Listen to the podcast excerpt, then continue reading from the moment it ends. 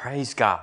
You know, when nothing could happen to make you happier, just nothing, you just go, what could happen to make me happier? And you can't put your finger on it. You're in a good place. Are y'all in a good place? Amen. We are. We're in a good place. You're like, well, if this was better, if that was paid off, well, you wouldn't be happier. I can tell you, you're not living under the bridge, and you're not living in Bangladesh, and people are still got troubles. You know, they're like, well, my Cadillac won't start. I'm mad. Well, you know, it goes downhill from there. When you're walking 2 miles to get water, if you're not walking, you're having a great day. So we want to welcome you to River Church in Tuscaloosa, Alabama this evening. Praise God. We're ministering the word on Is Your Ready Ready? So I'm asking you, is your ready ready? And I want to lift up the Lord Jesus who makes us ready. He's the same yesterday, today, and forever. And so if He's ever made anybody ready, He's helping us be ready. Amen. So turn in your Bible, if you would, with me to the book of Luke, Luke chapter 16. And let's look at this from a different angle tonight. You know, every time I've ever said, I think I'm through, I go home and the Lord drops something down in. Isn't that the way it is with you? Yes. Praise God. It's just never over. The word just goes on and on. That's why I like scripture songs, is because you'll get a melody in your heart. You'll get a tune that'll rise up. So many songs that churches sing, you can't remember it. As soon as the screen goes black, you can't remember the last verse. And I just am against it. I like songs that you can go down the road and you can rehearse them and they'll speak to you. Praise God. It says in chapter 16, let's look in verse 10. This is the Lord is laying down the law here. He says in verse 10, he that is faithful.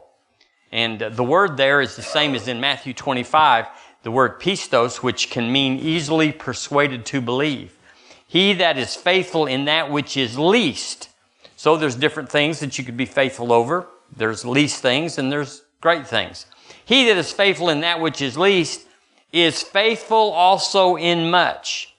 So you don't have to have a resume. You don't have to have a long time period. If you'll find somebody to work for you or work with that's faithful in a little, you can look in their track record and say, wow, they're faithful over that. It's just a little, but I don't know how they do in this. Jesus said you do.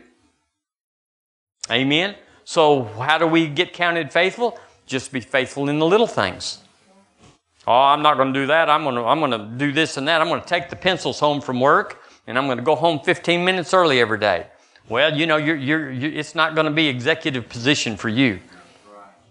So he that is faithful in that which is least is faithful also in much, and he that is unjust in the least. Okay, there's a big lesson right here. If anybody will lie to you at all, they'll steal everything you got. That's what the word says. Is unjust also in much. Therefore, ye have not been faithful. If therefore ye have not been faithful in the unrighteous mammon, worldly goods, riches, who will commit to your trust the true riches? Well, now that's just as powerful as it gets right there. You go, Lord, you mean what you're going to do for me, how you're going to bless me, how you're going to put things in my life is based on little stuff? Well, we'll just, what does Fox News says? We report and you judge, or you decide. And if you have not been faithful in that which is another man's, so say stewardship. Oh, that's what that is. And if you have not been faithful in that which is another man's, who will give you that which is your own? Seems a little picky here, seems a little narrow here, but that's the kingdom. No servant can serve two masters, for either he will hate the one and love the other, or he will hold to the one and despise the other. You cannot serve God and mammon. Listen, let's listen to this in the New Living. It's a little different. If you are faithful in little things, you will be faithful in large ones. But if you are dishonest in little things, wow. Well, it wasn't much, Lord. You won't be honest with greater responsibilities. And if you are untrustworthy about worldly wealth, who will trust you with the true riches of heaven? And if you're not faithful with other people's things, why should you be trusted with things of your own? This is stark. This is on the road. This is like, We all have an accountability when we hear the Lord say these things. We all are saying, well, I didn't cheat and I didn't steal and I didn't, all that stuff that everybody says. He says, but it's the little things. Why aren't we getting further along? It's because it's the little foxes that spoil the vine. So how do we then, based on these verses, how do we get ready for promotion and increase? How do we get ready for big life events like, Lord, I'm waiting for you to pour it out and I'm ready to go on with you. And you go, what's happening, Lord? It's been 15 years and everything just seems to slip around me and everything seems to go over to Joe or Jack or whatever. Well, he said, be faithful in little things. He said, be honest in little things. He said, be trustworthy over your natural finances. And he said, be as responsible for somebody else's stuff as you would be for your own. He said, nothing will be withheld from you. I don't know about y'all, but that's a big hammer to hear that. So I want to talk about that tonight. Is your ready? It's like, Lord, I'm ready. Well, maybe we're not as ready as we think. Maybe there's a few little cobwebs in our closet. We need to go and clean them out. The big room's all shiny. But how about our closets and how about the shelves and stuff? We might need to go back because to whom much is given, much is required. And if you want much to be given, you got to be trustworthy over what you got. So Joseph, y'all remember Joseph? The man had a dream and he was castigated for his dream. He told his brothers, then he told his parents, and they hated him, the word says. He told them another dream and they sold him they put him in a pit, and then they sold him to slaves, and the slaves sold him to Potiphar, which was in the king's realm. And they were so glad they were through with him. They'd just done a little thing, and nobody knew about it. But guess what? It all came back. But what about Joseph? Well, he was falsely accused in Potiphar's house, as you know the story.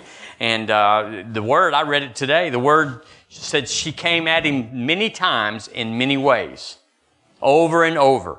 And finally, she grabbed a piece of his garment, and the servants came in, and she said, look what this man that my lord, my husband, has brought in. So he was falsely accused on many hands, and he could have got bitter. Y'all know that we get bitter sometimes. We get cranky is what we'll say when we're mistreated and we didn't deserve it. And it's always because we didn't deserve it that we think that it's unjust. But he was falsely accused, but he remained an honest steward. The word says that nothing in Potiphar's house that he knew of his own, everything was under Joseph's control. He didn't even know what he had or where it was. But they committed him to prison because of his wife's testimony. And the word doesn't say it, but it's implied or inferred that he was there from 15 to 20 years. Now, y'all think about where you were 15 years ago and how much water's gone under that bridge. And you go, that is a long time. But he didn't get bitter. He got better. The word says that when he moved in there, his stewardship began to take over, and the prison keeper or the jailer or whatever turned every single person over to him. And instead of just saying, I am lowly and I've cast down, he said, I am interning for leadership. Now, I don't guess he said that, but I guess he was acting like, this is a lesson. I'm going to take what the devil has given me for bad, and God's going to turn it for good. And then we know the story. He went from the pit or the prison to the palace in one day. It was suddenly the door opened and he was swept into his rightful position. Justice was done. And I'm here to tell you tonight, the word is true. In heaven it's going to be fair. There won't be anybody yang, you did this and you didn't do that. It'll be fair in heaven. And it's going to be fair here if we hold ourselves to the word. We can have days of heaven on earth if we'll live by this. It'll be fair. And people accuse God, not overtly, but subvertly, they accuse him of, how come you're leaving me out? But it could be that in Luke chapter 16, that we haven't been faithful over the little things. But we just say, well, that's no big deal. I'm dotting the I's and crossing the T's and the big things. What difference does that make? Little white lies and little cheatings on our income tax and little, I'm not going to list it. I'm just saying maybe we'd have to look at that.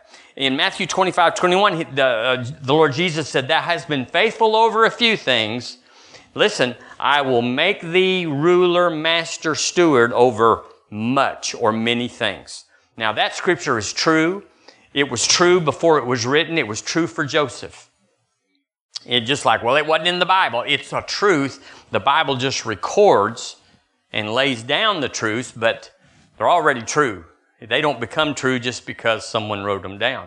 And Joseph worked off of those principles. He worked off the little things. He was careful. He never took up and said, "I could smooch Potiphar's wife one time and nobody would know. And I might get an extra helping of dessert on a Saturday night or something." You know, no telling what went through his mind as far as the devil. But the word says he resisted, and he was faithful over little, and indeed, he was master, ruler, and steward over much. Well, no different for him than for you and me. So if we're looking at our life and saying, what is the holdup? What is this delay? Many times it is timing. It's just the things are moving together, and you don't want to go on into the play to the drama before your line. You don't want to step up and say something when it's not time, and sometimes the Lord holds us back until it's our time. I believe He starts early enough so that when you get ready, by the time you get ready, it's just right. Y'all know what I mean? Some people take longer, so He just starts them earlier so He can work stuff out. Amen. So the Word is true before it was written, but it's certainly true now because it is written. And so these things apply to us. Another place that I saw where the Lord Jesus, well, I want to go back and say this. Joseph's ready was ready. He stayed on, and he never came off. Now, I wish I could say that about me. I wish I could say that I never came off. I stayed true. I kept my mouth. I tempered my heart, but I've been a little fiery at some people and some things. We all have, but I'm admitting that it's not... But I failed. I just failed, and what you can do when you fail is realize you failed. That wasn't right. I'm a Christian. I'm born again. I got the nature of God in me. That's not what He would have done, and that's not what I should have done. But all you can do is repent, get cleansed, and as if you never sinned, and just step up and go again. But a lot of people don't do that. They just went, I didn't hurt anybody. I'm not going to say anything. I'm not going to repent to God or anything. And that just wouldn't be right.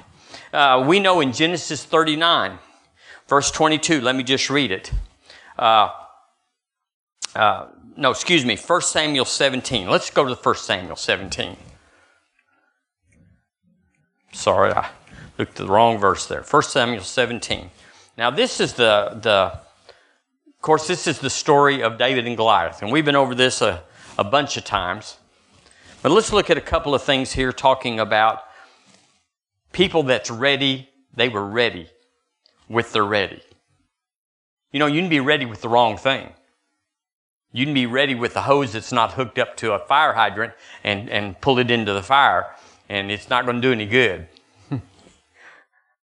Have you ever drugged that hose? I have. It's like, I'm here with the wrong thing or not enough of it, and you got to be ready. Just like in ministry, all of us. Someone comes up in Walmart and says, you ask them what's wrong, and they tell you, you got to have your ready. You got to be able to speak to that thing or help them or guide them through that. You got to have your ready, even though you didn't know that it was going to be that way. You may have left it at home.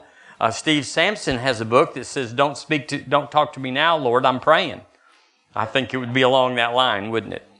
In Genesis 39, 1 Samuel 17, I love this. 17 verse, we're in verse 26. Yes. And David spake to the men. So he was a youth. He had come in from his father's house with some cheese and bread for his brothers. And David spake to the men that stood by him, saying, "What shall be done to the man that killeth this Philistine and taketh away the reproach from Israel?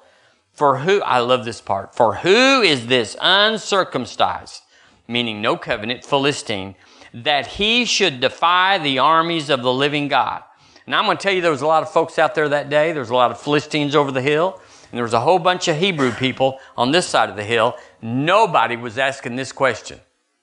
Nobody was saying, what is going on here? There was all strategies and rationale. Should we this and how about that and what should we do? Nobody had the thing inside that just said, who is that? Same thing that Moses did to Pharaoh. You know, I tell you, he was 40 years on the backside of the desert just so that he knew what to say when he went in Pharaoh. What did he say?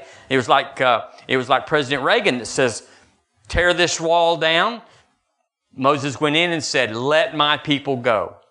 Well, you had to have some stuff back then, because Pharaoh, if he just flinched with his eyes, if he just twitched, you know, that 100 knives came out and sushied you up and you were out. And so you had to know who you were, what you were doing. Well, we are too. There's a real devil, which is the spirit of Pharaoh. Pharaoh is the spirit of this. We got to know what to say when he comes at you, even like Pamela was saying. We got to know what to say. And sometimes you got to go on the backside of the desert for a while. But a lot of people go back there and don't do anything with it. I'm sure that Moses was thinking other things, but the burning bush had something to do with that. Hallelujah. In the verse 27, let me go on here. And the people answered him after this manner, saying, so shall it be to the man that killeth him. And that's in the scriptures here, who he gets no taxes and gets the king's daughters and all that. The English version, or whatever it is, the TEV, David asked the men who were near him, what will the man get who kills the Philistine and frees Israel from this disgrace?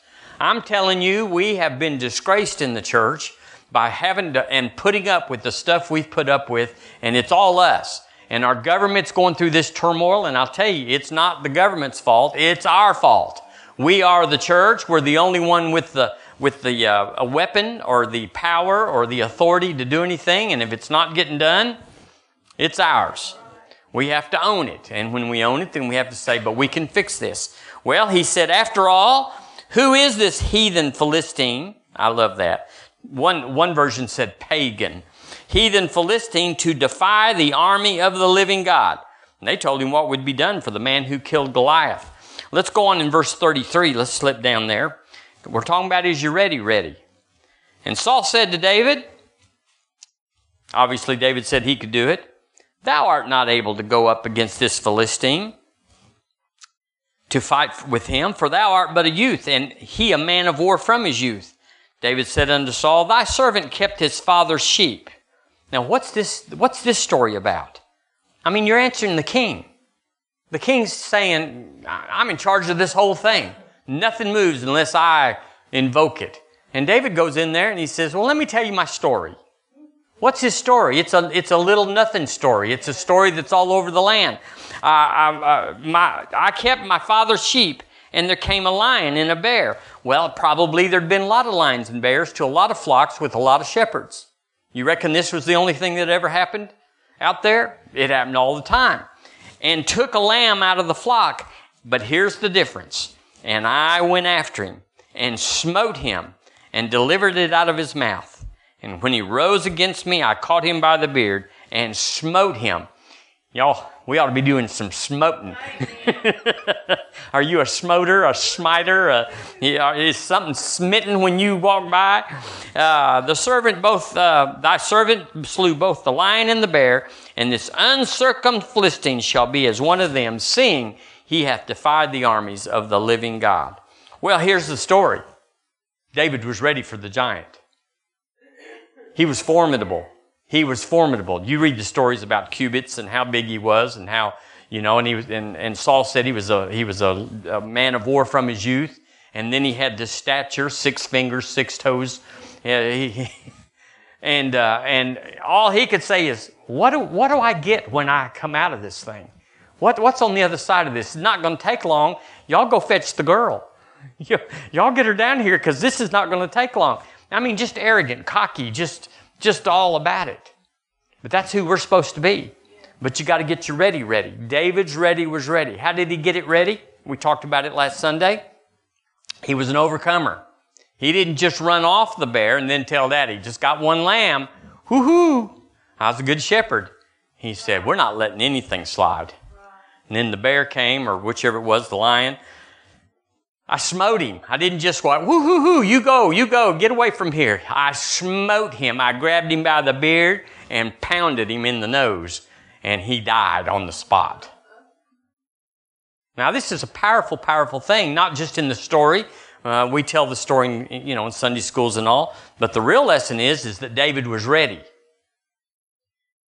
So after that, we said Sunday, victory begets victory. Once you win anywhere, you are able to take it and enlarge it to another realm, another dimension, another degree, and you're able to take that. There's a synergy, there's a imparting that comes when you win, and you're able to take that to another realm. So it's important that we win at the little level. So we go back to Luke 16 and say, Bill Winston tells this story. He said, I had to rent a car.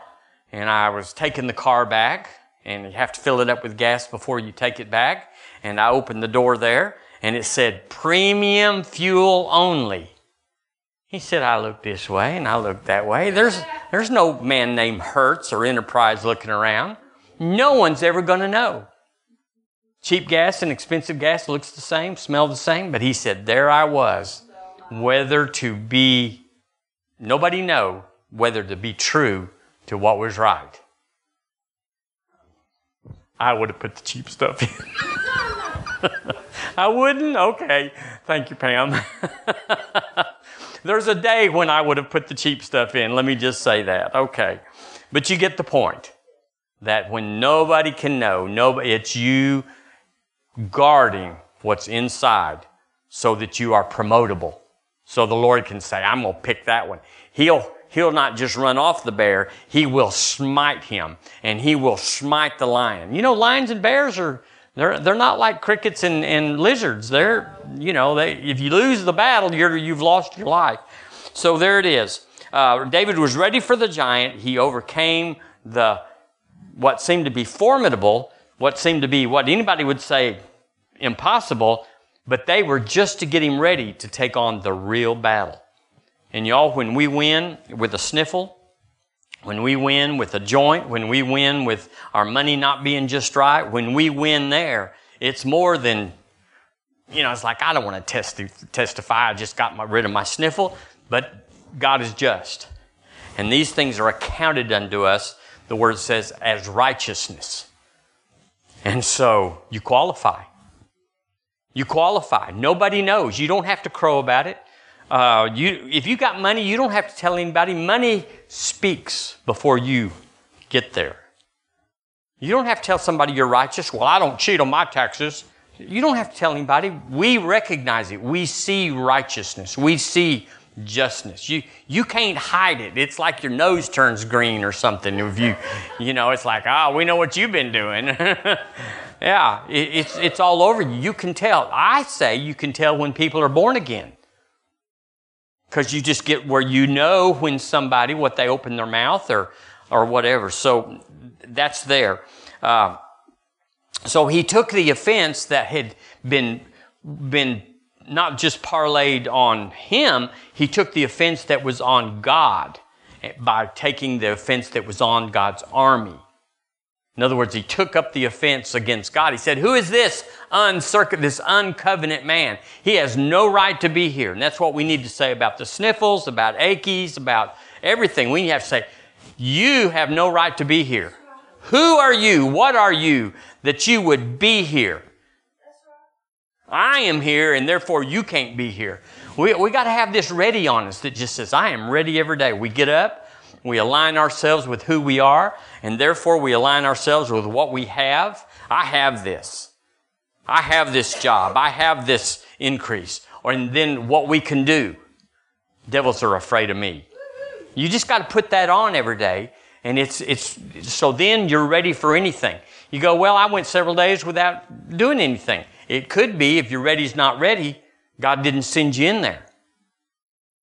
In other words, he may just send those in there that are ready.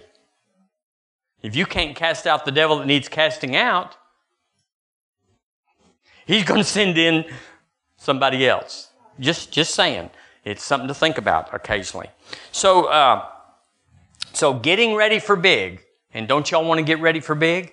Aren't y'all a year older this year than you were last year? Aren't we seeing the clock tick, and aren't we seeing the times move? And we just had kids the other day. Now we got grandkids that are old enough to have kids and stuff like that. You go, this thing's moving. If I want to get a part of it, if I want to have something big come on my life, how do I do it? That's called a midlife crisis for so many or whatever. But what you do is you just start cleaning up the little things. You start just giving yourself to attention to the Lord and His ways and His still small voice that says, don't do that. You've always done it, but don't do it anymore. Don't do that anymore. And you go, yes, sir. Or you go, I didn't hear that. Nobody's talking to me. Whatever. And it's like, nobody's preaching this. Nobody's telling you don't do this. We don't talk about sin around here. We don't list, don't do adultery and don't murder and don't steal. Nobody can tell you that stuff. It's inside of us. We talk about turning ourselves up, strong and of a good courage. That's what we talk about, is be sure and turn the switch on, up, to turn on power and authority. So getting ready for big means just getting ready where you are. Say right here. Yeah, just you go, well, how's God going to promote me? It must be this big plan. Nope, it's just your little stuff. It's just... we had a talk this evening, that there's certain things that since we've been married that I just don't let her do. And some things she just doesn't do. I told her, girls don't pump gas. Now, y'all girls don't take that. It's just, my girl don't pump gas. That's what I'll say. But pump all the gas you want. And she said, well, this girl don't take out the trash. And I've seen it stacked up. It's a can this high, and I've seen it. I was like, had a Mexican standoff or a Filipino stack on. I don't mean to talk about that, but it's like that trash was going to be in the streets before she was hauling it.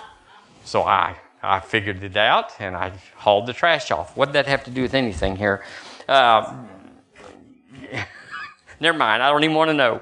So that's how you're going to be great in the kingdom. Just do right. Do right. And God... where does it say in Hebrews that God is not unrighteous to forget the things that you've done?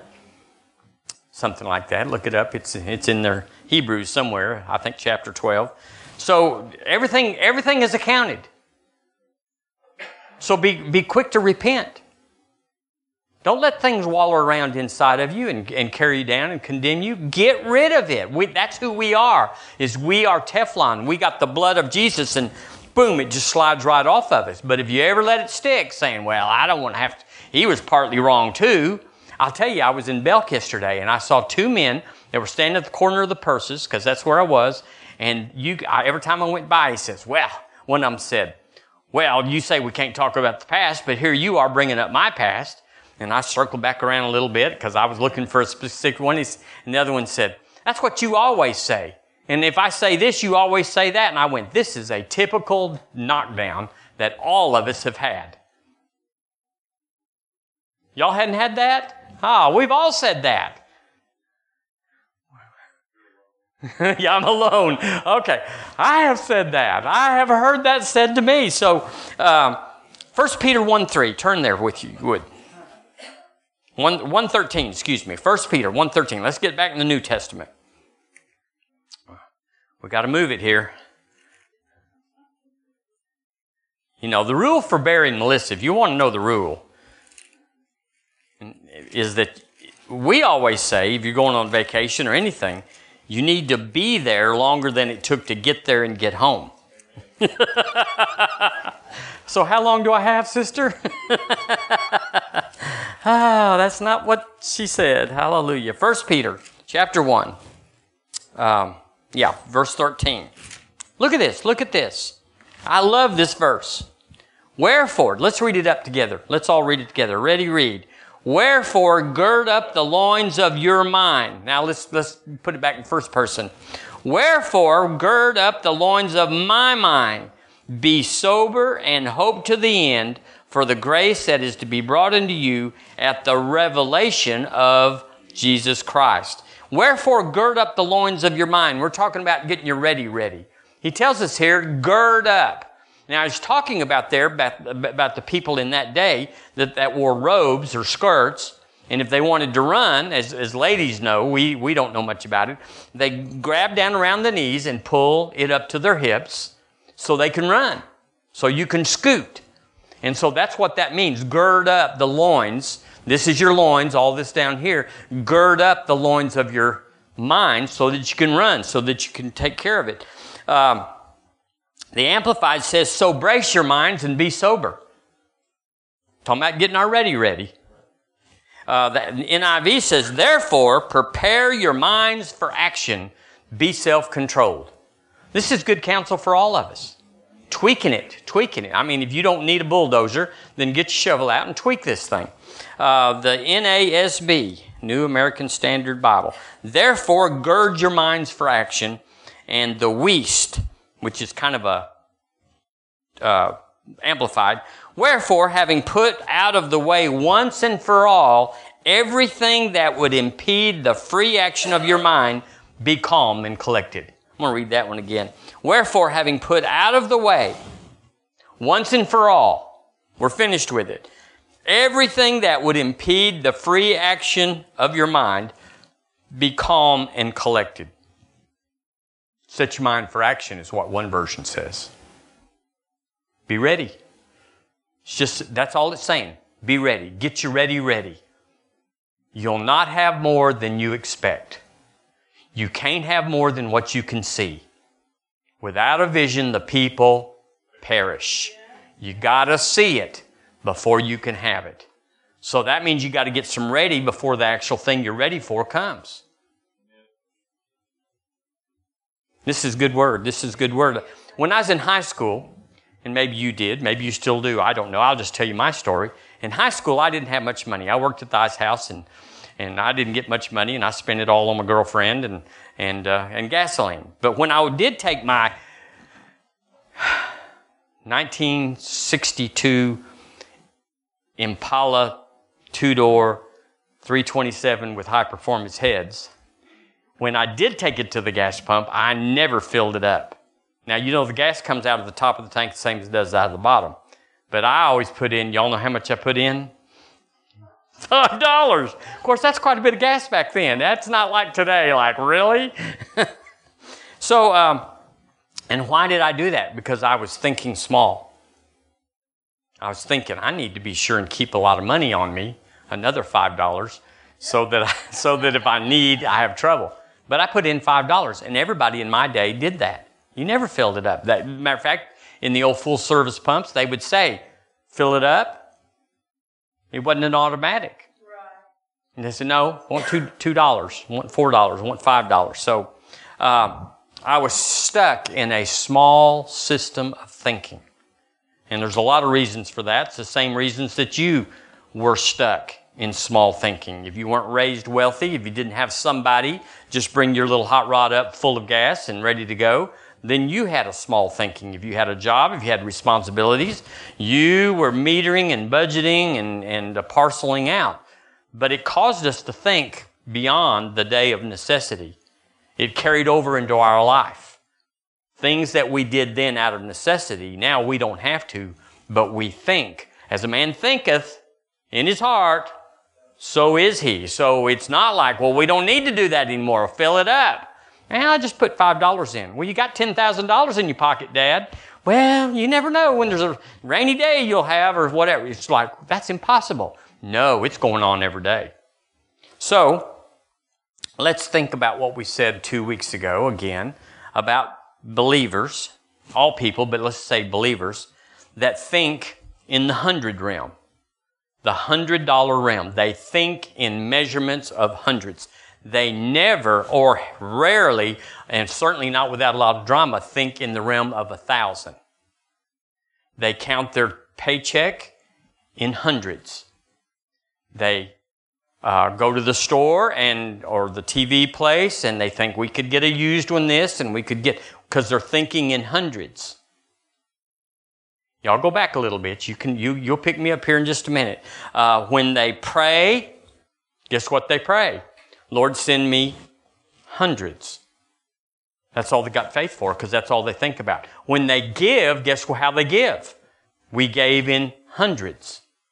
and our whole life was somewhere under $1,000 in our whole realm. And we never considered, or rarely considered, except to go in debt, anything that was not spelled out hundreds. We'd write the check, 700, 400, 900. We didn't write those $10,000, those $1,000 checks. We went into debt for them. Now, I'm not judging anybody or everybody, certainly not lumping you in, but at some time in your life, it's likely that this was a part of your thinking, and it limited you. It limited you. You say, well, now I got more money. I know lots of people that got more money than they could burn, and they are hundreds of people. They're living on their Social Security check, and they got it stacked up. Because why? Because they're thinking in that realm, and it limits them. Now, is your ready? Well, it's going to take more than what you and I can think of from our past to be ready for this future that we're facing, this revival climate, this outpouring, this... When are you going to do it if you're not? I'm older than I've ever been, and so are you.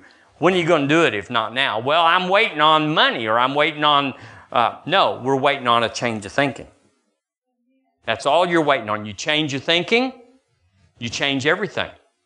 So there's lots of people, and you may have been one, that were limited by that. So there was a $100 stronghold in their life. Now let me read you this, or you can turn there, to 1 Corinthians chapter 10. Just so that we validate this. 1 Corinthians chapter 10. No, 2 Corinthians. I said that wrong. Excuse me. 2 Corinthians chapter 10.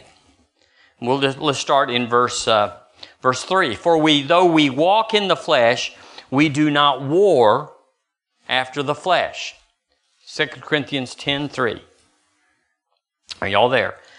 Okay, we walk in the flesh, but we do not war after the flesh. One version said, though we're human, we don't fight like humans. For the weapons of our warfare, my warfare, are not carnal or natural. How are they, Paul? They are mighty through God, to the pulling down of strongholds. Oh, that's demons and devils and stuff. No, it's not. He tells us in verse 5 what strongholds are. Casting down imaginations. Do you believe from what we just read that an imagination or a way of thinking could be a stronghold? You're locked up. You can't get out of the $100. Oh, we wouldn't spend that much. That's $1,100. Or that's $1,100. And we just can't think. We just can't get around that. Let's go home. We got to buy a used car, a used TV, a used pocket knife. We gotta put in $5 a gallon. Everything, because we can't go over that realm. Now I'm talking about money, but it could be any realm, of course. So there's $100 stronghold. Everything's measured in hundreds, and all our thinking is done in hundreds. So how do you overcome that? Sometimes you got to break out. It says here, he goes on, he said, casting down imaginations and every high thing. What high thing? Devils? Demons? No, high thing that exalteth itself against the knowledge of God. That's in my head. Is it in your head? Where does it get exalted there? And bringing into captivity, what? Every thought to the obedience of Christ. That's what strongholds are. And we all were raised with them. I can list you a bunch, but my mother might listen and she'll get her feelings hurt. So we just won't say that. And look in verse 6. And having in a readiness. Oh, there's that word ready. Is you ready? And having in a readiness to revenge all disobedience. In other words, you take it personal. Who is this uncircumcised Philistine that defies the armies of the living God? It's like, we're going to fix something here. Something in this whole scenario is bad wrong, and I have come to fix it. Well, that's who you are. There's a lot of stuff wrong, and we've come to fix it. Why? Because we've broke out of that stronghold. Well, I could never see, if I said something to a devil, it might come get me in the evening. Devils are afraid of me. Greater is he that is in me than everything else. You got to know that. That's how you get your ready. So we could go, we did the other day, but we have to overcome the $100 stronghold. You got to overcome it.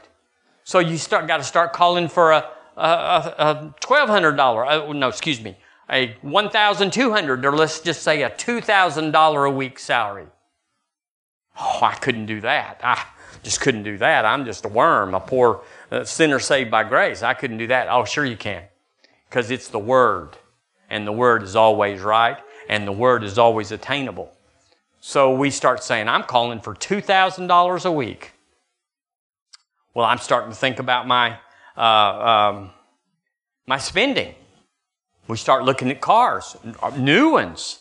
We start looking at a new TV because we got it into the $1,000 realm. We start praying, Lord, we're praying for this and we're praying for that. Give us new seed to sow, Lord. We want to sow $1,000. We've never done that before. We've never even thought we would want to. And we start giving in thousands. It's so cool the first time you give your $1,000, your first $1,000.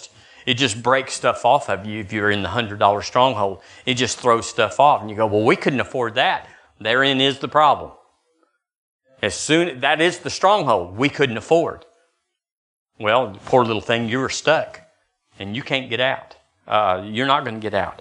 So we have to overcome the $1,000 stronghold. You go, well, I broke out of the 100. I'm free. No, you're just free till you see the next place that you're bound, which is the 1,000. Did you know there's people that don't even know what they have and don't know what their car cost and what their airplane and their jet cost and don't know how much their house cost?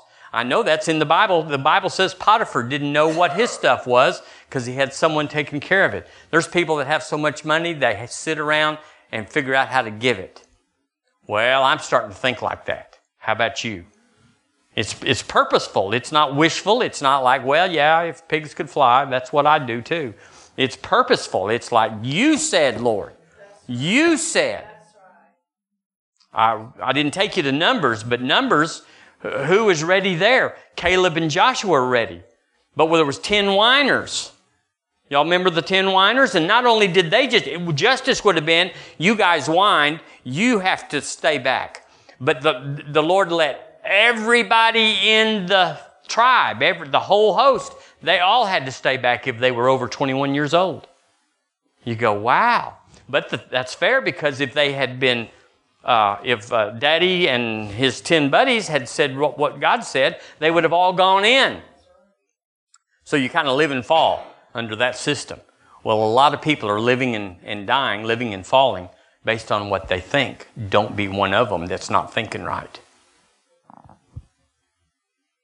You go, I could never believe for a $2,000 a week. Well, I hope you are. That's not that much money in this day. I hope you got that on your bullseye, or maybe in the fifth ring out saying, oh, we'll hit anywhere and that'll be good. Yay. Okay, so, and then after that you go, well, I'm free. I'm in the $10,000 realm. There's realms after that. I read you what Malachi said about the tithe the other day, and if that didn't set you on fire, we just don't have a match big enough to find out what the Bible says, what commentators say about the pouring out when you tithe. I'm a tither. Are you a tither? I'm a covenant man. I'm a covenant man even if I don't tithe, but I enforce it when I tithe. God knows already, but then I know, and then the devil knows I know. And so then I go out and say, who is this uncircumcised Philistine? I'm like, who would stay in the boat, Peter? Who would stay in the boat when Jesus said, come? Now, it took some ready to be ready for that day.